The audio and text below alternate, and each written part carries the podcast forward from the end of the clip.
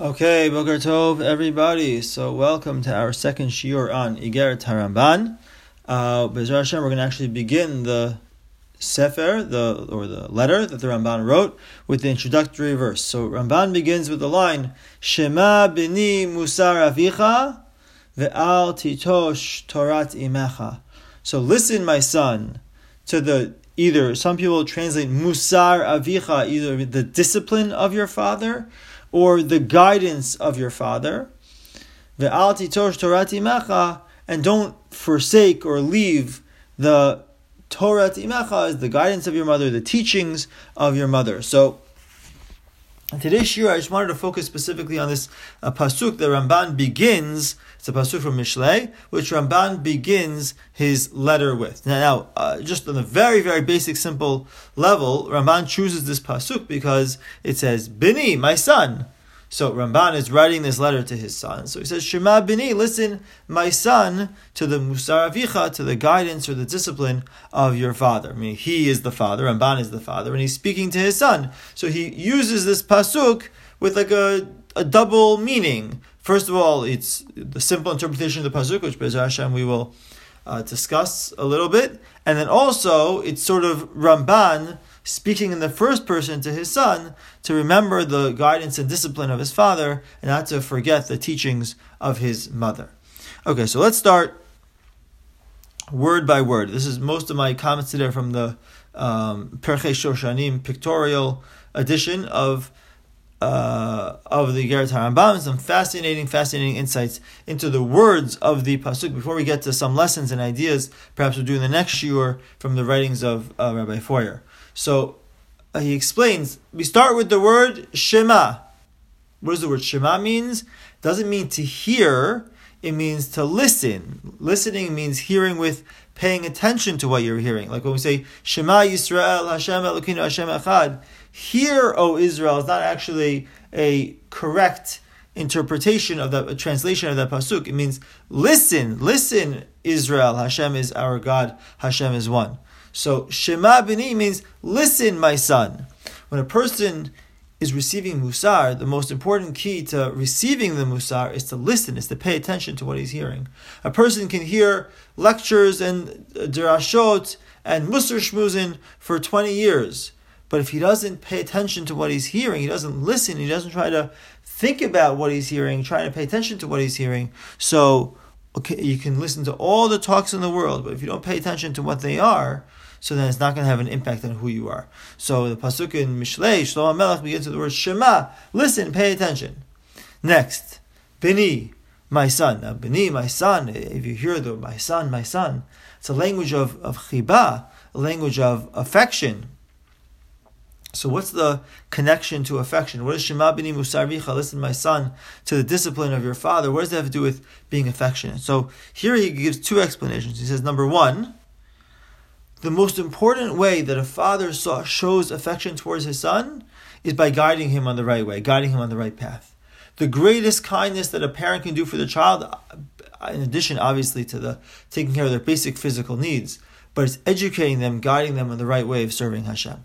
So Musar Avicha means, I'm sorry, Bini means I'm speaking to you, my son, my son whom I love, because the way I love you is by guiding you and directing you. That's what the, the Pasuk says. And secondly, he points out here that when a person gives musar to somebody else, it must be done as bini, it must be done in an affectionate way. By building up the person, by telling them how wonderful they are, and that this action is not becoming of you. When people put other people down when they give musar, it's usually not effective. Usually does not get the get the job done. But when a person gives musar affectionately, say, I love you, I care about you, and that's why I'm telling you these things. You're such a wonderful person, you're such a great person, and therefore I want to guide you, I want to direct you, I want to help you. So that's the type of musar that the person will receive. So when a father wants to educate the child, he has to do it in the way do it in the way of bini, my son, I love you. I, I want to teach you, I want to guide you. That the things that you're doing are not necessarily the right way. I want to guide you in the right direction. Next, he says, Musar Avicha. So listen to the guidance or the discipline of your father. Now, the concept of Av is very, very important. We'll maybe we'll speak about it more in the in the next shiur. But the concept of Av is a, the lessons a person learns from his father stay with a person for their lives. And the father guides the child not just for now, but for the future as well. And he brings the example here where Yosef HaTzaddik, Yosef, the great Yosef, was about to sin with the wife of Potiphar. So how did he save himself? What saved him from sinning? So there's a famous Gemara that says that he looked out the window and where did he saw? Where did he see? Demut diyukno shel aviv. He saw the image of his father.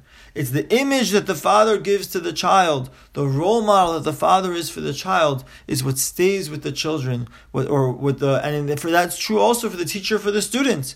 What the teacher does for the student as well, that stays with the child for many many years and stays with the child for his whole life.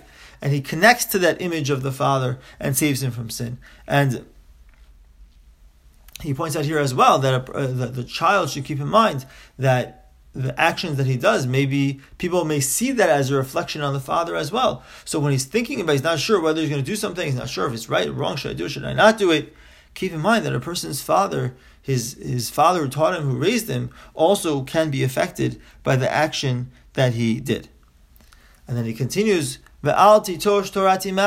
And don't leave the guidance on one's mother. what's the difference between, between the musar avicha, the discipline of the father, or the guidance of the father, torati mecha, the teachings of the mother? So he says here a beautiful explanation. So first of all, there's certainly uh, a great emphasis on the mother here for various reasons. When the chachamim discuss that a person has certain traditions and a person shouldn't give up his minhagim, they quote that. Where do they say? Torat imecha. They describe the Torat imecha. What's special about the Torat imecha? So the mother has a very unique, very special role in educating the child because the mother is home with the child, it's in the house. And so much of the education of the child happens in the house from these formative years when he's a little little child, four, five, six, seven, eight, nine, ten. He's spending so much more time with his mother because he's spending so much more time at home. Even when people used to go out to study Torah with their father, usually when they're, they're a little bit older. So the mother is what gives the traditions to the child, gives the creates the foundations for the child and the child's understanding and the child's child's life. So he adds something very, very important over here. That the mother has a special role because the mother explains the father's words so that the child will be able to accept them. The father may, let's say, bring the concept into the home, but the child may not be ready and able to accept the concept as the musar avicha, which is a little bit harsher. So the pasuk said, but don't forget the Torat imecha. The mother's role is to translate the words of the father to a language that the child can appreciate. And then they say here that there's a, another explanation as well for Torah Mecha. The Torah Mecha refers to the words of the Chachamim. Because the Chachamim were the ones who transmitted the Musar Avicha, who's the real Av, who's the real father? Avinu Shebashamayim, HaKadosh Baruch Hu, Hashem and Shemayim.